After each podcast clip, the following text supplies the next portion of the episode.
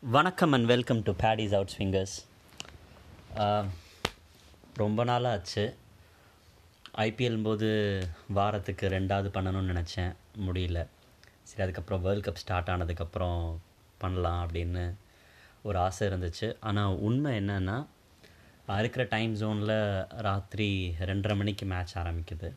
என்னை பொறுத்த வரைக்கும் ஒரு மேட்சை லைவாக ஃபுல்லாக அதை ஆரம்பித்து கடைசி வரைக்கும் பார்த்தா தான் அந்த மேட்சை பற்றி ஏதாவது பேசணும் அப்படிங்கிற ஒரு அடிப்படை தர்மத்தில் வாழ்க்கையை ஓட்டிகிட்டு இருக்கேன். எல்லா மேட்சும் ஆக்சுவலாக ரெக்கார்டிங் போட்டுட்டு ஃபுல்லாக பார்க்க தான் செய்கிறேன் ஆனால் அந்த லைவாக பார்க்கும்போது கிடைக்கிற சில இன்சைட்ஸ் லைவாக மேட்ச் பார்க்கும்போது எடுத்து டைரியில் எழுதி வச்சுக்கிட்டு அதுக்கப்புறமா பேசுகிற மாதிரி ரெக்கார்டிங்லாம் போட்டு வச்சுட்டு பண்ண முடியாது. ஸோ பார்க்குற வேலை செய்கிற வேலை எதுவாக இருந்தாலும் அதை கரெக்டாக செய்யணும் அப்படிங்கிற ஒரு ஆசையினால் எதை பற்றியுமே எழுதுறதில்ல. எந்த விதமான குறை நிறைகளையும் சொல்கிறது கிடையாது. ரொம்ப பிடிச்ச சில இன்னிங்ஸ் மட்டும் திரும்ப திரும்ப பார்த்துட்டு அதை பற்றி நிறைய எழுதி வச்சுருக்கேன். அதை பற்றி வேர்ல்ட் கப் டூ தௌசண்ட் நைன்டீன்னு தனியாக ஒரு பிடிஎஃப் போட்டு பப்ளிஷ் பண்ணலாமா? இல்லை அதையெல்லாம் எக்ஸ்பீரியன்ஸாகவே வச்சுக்கிட்டு கொஞ்சம் ஒரு ப்ரொஃபஷ்னலாக ஏதாவது எழுதலாம் அப்படின்னு ஒரு யோசனை இருக்குது பார்ப்போம். நேற்றுக்கு மேட்ச் ஃபுல்லாக பார்க்க முடிஞ்சது. நேற்றுக்கு மேட்ச் டாஸ்ட்லேருந்து கடைசி வரைக்கும். ஒரு எட்டு மணி நேரம் எட்டரை மணி நேரம் மேட்ச் பார்த்துட்டு அது கடைசி ஒரு ஹாஃப் அன் ஹவர் ரொம்ப டிசப்பாயிண்டிங்காக போச்சு. ஆரம்பத்துலேருந்தே எங்கே தப்பாச்சு என்ன அப்படிங்கிறத என்னால் முடிஞ்ச அளவுக்கு சில விஷயங்களை டைசெக்ட் பண்ணுறேன் அது கரெக்டாகவும் இருக்கலாம் தப்பாகவும் இருக்கலாம். இதை வந்துட்டு ஒரு பெர்ஸ்பெக்டிவாக ஷேர் பண்ணுறேன் நல்லா இருந்தால் நல்லா இருக்குன்னு சொல்லுங்கள் இல்லை அதில் ஏதாவது ஒரு பிரச்சனை அப்படின்னா அதை பற்றி நம்ம டிஸ்கஸ் பண்ணலாம். முதல் விஷயம் ரிஷப் பந்தா தினேஷ் கார்த்திகா அப்படின்னு கொஸ்டின் வந்தப்போ சில அன்அஃபிஷியல் ரிப்போர்ட்ஸ் சொன்ன விஷயம் என்னன்னாக்க செலக்டர்ஸ் எல்லாருமே ரிஷப் பந்தை ஃபேவர் பண்ணவும் விராட் கோலி வந்துட்டு தினேஷ் கார்த்திக் தான் வேணும் அப்படின்னு சொன்னதாகவும் அதை இங்கேருந்து கிளம்பி போகிறதுக்கு முன்னாடி விராட் கோலியும் ஒரு ப்ரெஸ் மீட்டில் கன்ஃபார்ம் பண்ணார். ஏன்னா தினேஷ் கார்த்திக்கோட எக்ஸ்பீரியன்ஸ் வந்துட்டு ரிஷப் பந்தால் மேட்ச் பண்ண முடியாது. ப்ளஸ் பிக் மேட்சஸில் நிறைய ஃபினிஷ் பண்ணி கொடுத்துருக்காரு தினேஷ் கார்த்திக். அதனால தான் நாங்கள் தினேஷ் கார்த்திக்கை சூஸ் பண்ணோம் அப்படின்னாங்க. பந்த் வந்துட்டு டெஸ்டினி அவர் சைடில் ஃபேவரபுளாக இருக்குது போல். ஏற்கனவே செலெக்ஷன் 15 அனௌன்ஸ் பண்ணப்போவும் நான் போட்டிருந்த ஒரு பாட்காஸ்ட்டில் சொல்லியிருந்தேன். எப்படியும் பந்த் வரத்துக்கு சான்சஸ் இருக்குது லாங் டோர்னமெண்ட் யாருக்காச்சும் ஏதாவது ஒரு பெருசாக ஒரு இன்ஜுரி நெகிழ்னு இருந்ததுனாக்க கண்டிப்பாக பந்தை தான் கூப்பிடுவாங்க அப்படின்னு. அதே மாதிரி தவான் இன்ஜுரிக்கு அப்புறம் பந்த் டீமுக்கு வந்தாலும் இப்போது பந்த் எப்படி பார்த்தாலும் அவர் வந்து நேச்சுரல் செலெக்ஷன் கிடையாது. தவானோட ரீப்ளேஸ்மெண்ட்டு தான். ஒரு ஓப்பனருக்கு நம்ம எப்படி நம்ம ஓப்பனரை இந்தியாவிலேருந்து நம்ம கூப்பிடல. நம்ம வந்துட்டு ஒரு விக்கெட் கீப்பர் பேட்ஸ்மேனை கூப்பிட்ருக்கோம் ஓப்பனரோட ஷூஸ் ஃபில் பண்ணுறதுக்கு கேஎல் ராகுல். கேஎல் ராகுல் அவரால் முடிஞ்ச அளவுக்கு பாகிஸ்தான் கூட ரொம்ப அருமையாக ஆடினார். வெஸ்ட் இண்டீஸ் கூடயும் நல்ல தொடக்கம் கொடுத்தாரு. ஆனாக்க இப்போது தவான் இல்லை டீமில் விஜய் சங்கருக்கு நிகில் அப்படின்னு மேனேஜ்மெண்ட் சொல்கிறாங்க சரி அப்போது யார் டீமுக்குள்ளே வரணும் அப்படின்னு பார்த்தா நேச்சுரல் செலெக்ஷனான முதல் பதினஞ்சு பேரில் இருக்கக்கூடிய தினேஷ் கார்த்திக் ஆடுறது தான் லாஜிக் இல்லை அப்படியே வந்துட்டு எங்களுக்கு மிடில் ஆர்டரில் ஒரு லெஃப்ட் ஹேண்ட் பேட்ஸ்மேன் தேவை அப்படின்னு ரிஷப் பந்தை எடுத்திருந்தால் இதுக்கு முன்னாடி நடந்த ரெண்டு மேட்ச்லேயுமே நமக்கு லெஃப்ட் ஹேண்டர்ஸ் யாரும் கிடையாது. குல்தீப் குல்தீப் ஒரு லெஃப்ட் ஹேண்டர் தான் ஆனாக்க குல்தீப் வந்துட்டு லோயர் ஆர்டர் பேட்ஸ்மேன் அவரால் அவர் ஆடுறதும் கீழே ரொம்ப கடைசியில் வந்து ஆடுறதுனால இம்பேக்ட் ஒன்றும் பெருசாக இருக்க போகிறது கிடையாது. ஸோ ஒரு டாப் ஆர்டரில் ஆறு ஏழு பேரில் லெஃப்ட் ஹேண்டர் தேவை அப்படின்னு நினச்சி எடுத்தாங்களான்னு தெரியல. இன்னொரு விஷயம் ஷார்ட் பவுண்ட்ரிஸாக இருக்கிறதுனால ஒரு வேளை ரிஷப் பந்தை எடுத்திருக்கலாம். கிளியர் பண்ணுவார் அப்படின்னு நம்பி. ஆனால் ரொம்ப இம்பார்ட்டண்ட்டான ஒரு மேட்ச் ப்ளஸ் இங்கிலாண்டுக்கிட்ட நாம் நேத்திக்கு தோற்கிற காரணத்தினாலேயே திருப்பியும் செமிஃபைனல்ஸ்லேயோ ஃபைனல்ஸ்லேயோ இங்கிலாண்டை ஃபேஸ் பண்ண வேண்டிய சுச்சுவேஷன் கண்டிப்பாக இந்தியாவுக்கு வரலாம். அப்போது ஏற்கனவே லீக் மேட்ச்சில் நாம் தோத்துட்டோங்கிற ஒரு ப்ரெஷரும் ஆட் ஆகும். ப்ளஸ் போன வருஷம் வந்துட்டு புவி பும்ரா இல்லாதப்போ சித்தார்த் கவுல்லாம் வச்சுக்கிட்டு நாம் த்ரீ மேட்ச் சீரீஸ் அங்கே விளையாடி நம்ம தோற்றுருக்கோம் ஸோ இங்கிலாண்டுக்கிட்டேருந்து நாம் நம்பர் ஒன் பொசிஷனை இந்த சீரீஸ் நடக்கும்போதே அடித்தாலும் நாம் திருப்பியும் இங்கிலாந்துக்கு வந்துட்டு நோ காம்படிஷன் அப்படிங்கிற மாதிரி தான் நேற்று நடந்த மேட்ச் ப்ரூவ் பண்ணியிருக்கு. இது இந்த ரிஷப் பந்த் தினேஷ் கார்த்திக் ஃபேக்டரில் ஒன்று இன்னொன்று தினேஷ் கார்த்திக் ஏன் ஆடணும் அப்படிங்கிறதுக்கு ஒரு லாஜிக் சொல்கிறேன் தினேஷ் கார்த்திக் மாதிரி இம்மிடியேட்டாக பேட்டை விடுறதுக்கு ஹார்திக் பாண்டியாவை தவிர இப்போ டீமில் யாரும் ஆள் கிடையாது. இன்னொன்று தினேஷ் கார்த்திக் வந்துட்டு more of a three sixty degree player இப்போது ஒரு short mid on short mid off வச்சுட்டு இல்லை ஒரு short third man short fine leg வச்சுட்டு போலிங் போட்டுட்டு ரிப்கேஜ்லலாம் போலிங் போட்டாங்கன்னா மற்றவங்கனால அந்த இடத்துல வந்துட்டு ஜஸ்ட்டு ஸ்டூவெல் பண்ணி ஒரு ரெண்டு ரன் எடுக்க முடியுமே தவிர தினேஷ் கார்த்தி மாதிரியான ஆள் அவரோட ஸ்டாண்ட்ஸ்க்கும் அவரோட க்ரீஸ் மூமெண்ட்லேயும் பார்த்தீங்கன்னா டக்குன்னு திரும்பி ஓவர் த கீப்பர் ஹெட்டு இல்லைனாக்க ஷார்ட் ஃபைன் லெக் மேலே அடிக்கக்கூடிய ஆள் ரிவர்ஸ் ஸ்வீப் ஆடக்கூடிய ஆள் பேடில் ஸ்வீப் ஆடக்கூடியவர் ஸ்பின்னு பேஸு ரெண்டுமே வந்துட்டு அட்டகாசமாக அந்த பாலோட பேஸை யூஸ் பண்ணி அடிக்கக்கூடிய மனுஷன். அதே மாதிரி இந்தியாவில் வந்துட்டு எக்ஸ்ட்ரா கவர் ரீஜனில் டமால்னு தூக்கி அடித்து சிக்ஸ் எல்லாம் அடிக்கக்கூடிய ஒரே பிளேயர் இப்போதைக்கு யாருன்னு பார்த்தா தினேஷ் கார்த்திக் தான் அந்த ஃபினிஷர் ரோலில் நம்பர் ஃபைவ் நம்பர் சிக்ஸில் வந்து ஆடுறது. ஸோ அந்த மாதிரியான ஒரு இம்பேக்ட் பிளேயர் அவைலபிள் வச்சுக்கிட்டு ரிஷப் பந்த் வச்சு ஆடினது அதுவும் முதல் மேட்ச் ஒரு குரூஷியலான ஒரு மேட்ச்சில் இறக்கி விட்டதுங்கிறது ஒரு கேள்விக்குரிய விஷயந்தான் கிரவுண்டோட டிமென்ஷன் கண்டிப்பாக இந்த பிச்சு தான் ஆட போகிறாங்க அப்படின்னு கேப்டன்ஸ்க்கு தெரிஞ்சிடும் அப்படி இருக்கும்போதும் ரெண்டு ஸ்பின்னர்ஸ் அதுவும் ரெண்டு ரிஸ்க் ஸ்பின்னர்ஸ் அவங்க அடித்து போட மாட்டாங்க. அந்த ரெண்டு பிளேயரையும் வச்சு விளையாடணுமா அப்படிங்கிறது அடுத்த கேள்வி. ஒருத்தர் சாகல் பத்து ஓவர் எண்பத்தி எட்டு ரன்னு இன்னொருத்தர் பத்து ஓவர் எழுபத்தி ஒரு ரன்னு இவங்க ரெண்டு பேரில் யாரையாவது ஒருத்தரை உட்கார வச்சுட்டு ரவீந்திர ஜடேஜாவை எடுத்திருந்தா Ravindra Jadeja stump to stump போடக்கூடியவர்.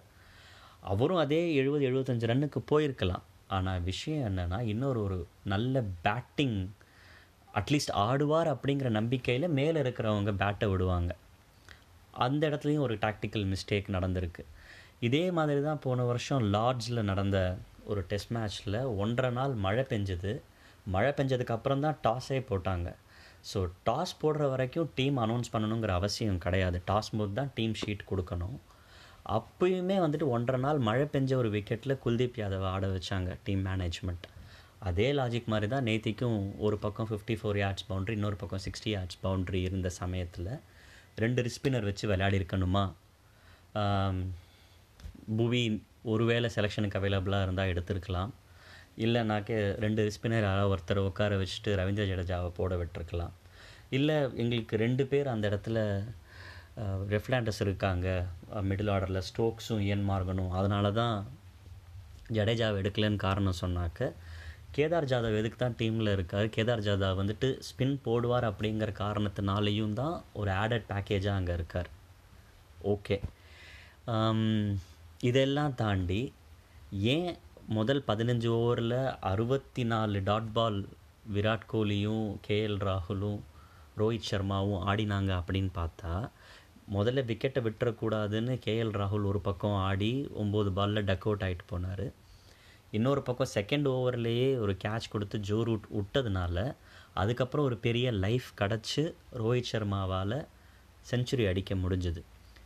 Virat Kohli ஏன் சப்டியூடாக நேற்றுக்கு மேட்ச் ஆரம்பித்தார் அப்படின்னா ஒரு பெரிய இன்னிங்ஸ் ஆடியே தீரணுங்கிற ஒரு கட்டாயம் முந்நூற்றி முப்பத்தி எட்டு ரன் டார்கெட் விராட் கோலியே இந்த மிடில் ஆர்டரை நம்பலை அப்படிங்கிறது தான் நிதர்சனமான உண்மை.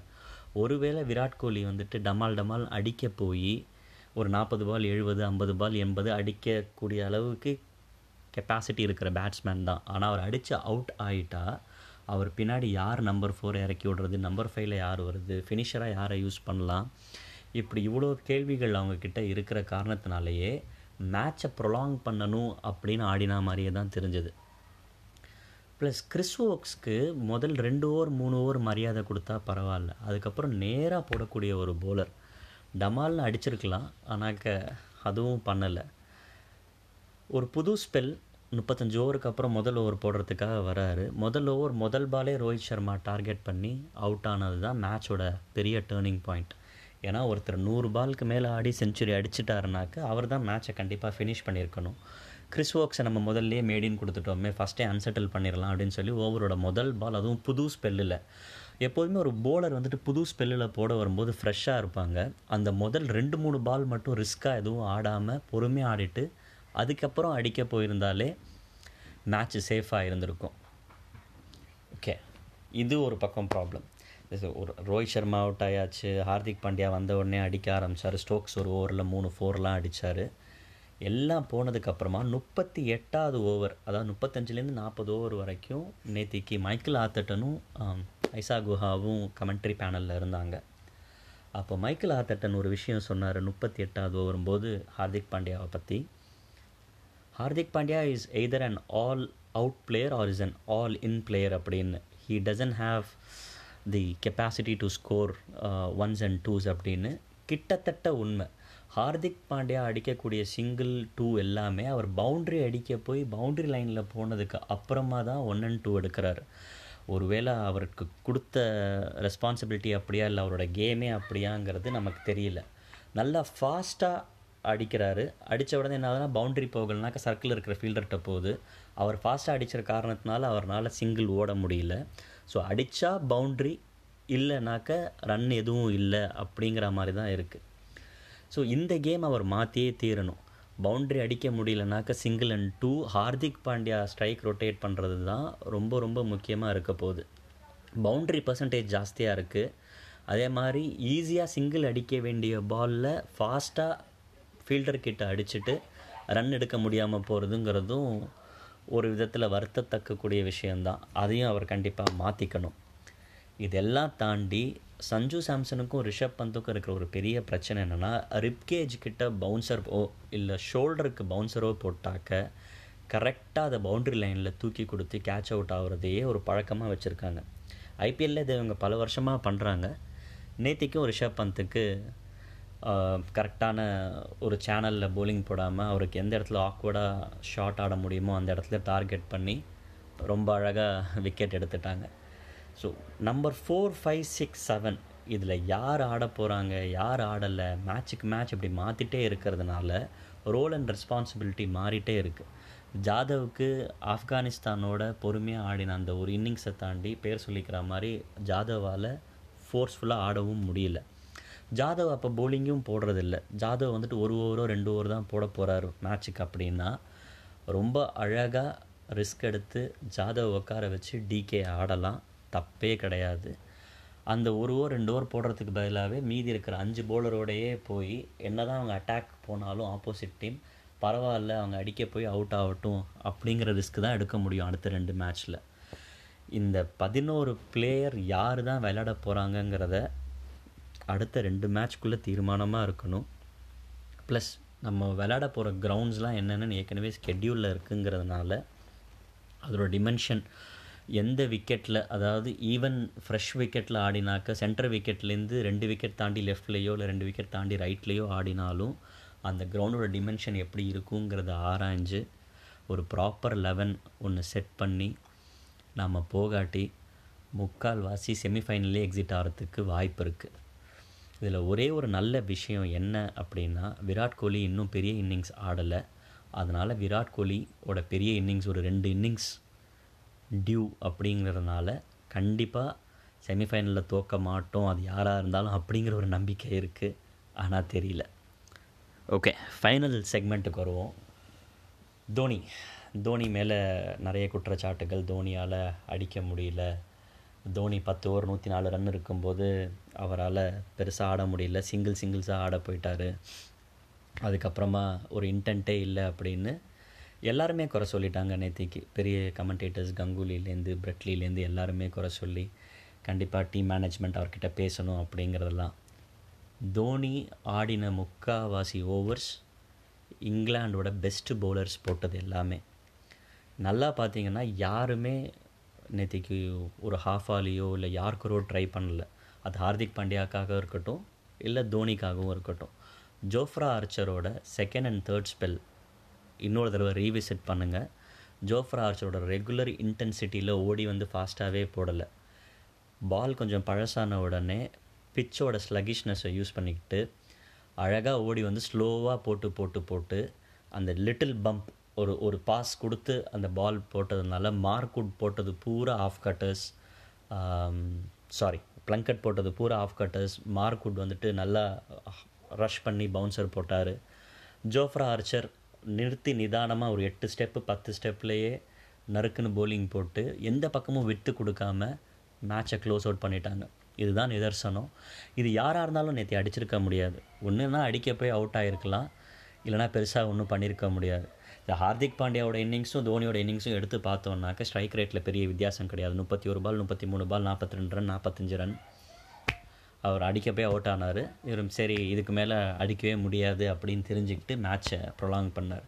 சரி அடிக்க போய் அவுட் ஆகிருக்கணும் அடிக்க போய் அவுட் ஆகிருக்கணும் அப்படின்னாலும் இந்த ஒரு மேட்ச் ப்ராக்டிஸ் வந்துட்டு கிடைக்காது இனிமேல் சரி மேட்ச் ப்ராக்டிஸ் போது இவங்க எப்படி போடுறாங்க இல்லை ஜோஃபர் ஆர்ச்சரோட அப்ரோச் எப்படி இருக்குங்கிறத ஒரு பிளான் ஒரு ப்ளூ பிரிண்ட் மாதிரி எடுத்துக்கலாம் நேத்தியோட லாஸ்ட்டில் இன்கேஸ் செமிஃபைனல் இங்கிலாண்டோட ஆட வேண்டிய வாய்ப்போ இல்லை ஃபைனல்ஸ் ஆட வேண்டிய வாய்ப்போ வந்ததுன்னா ஓகே இதுதான் ப்ளூ பிரிண்ட் நம்ம இப்படி தான் பண்ணணும் அப்படிங்கிற ஒரு லேர்னிங்காக நேத்தியோட தோல்வியை எடுத்துக்கலாமே தவிர தோனியோட தப்போ இல்லை தோனி கண்டிப்பாக அடிக்க போயிருக்கணும்.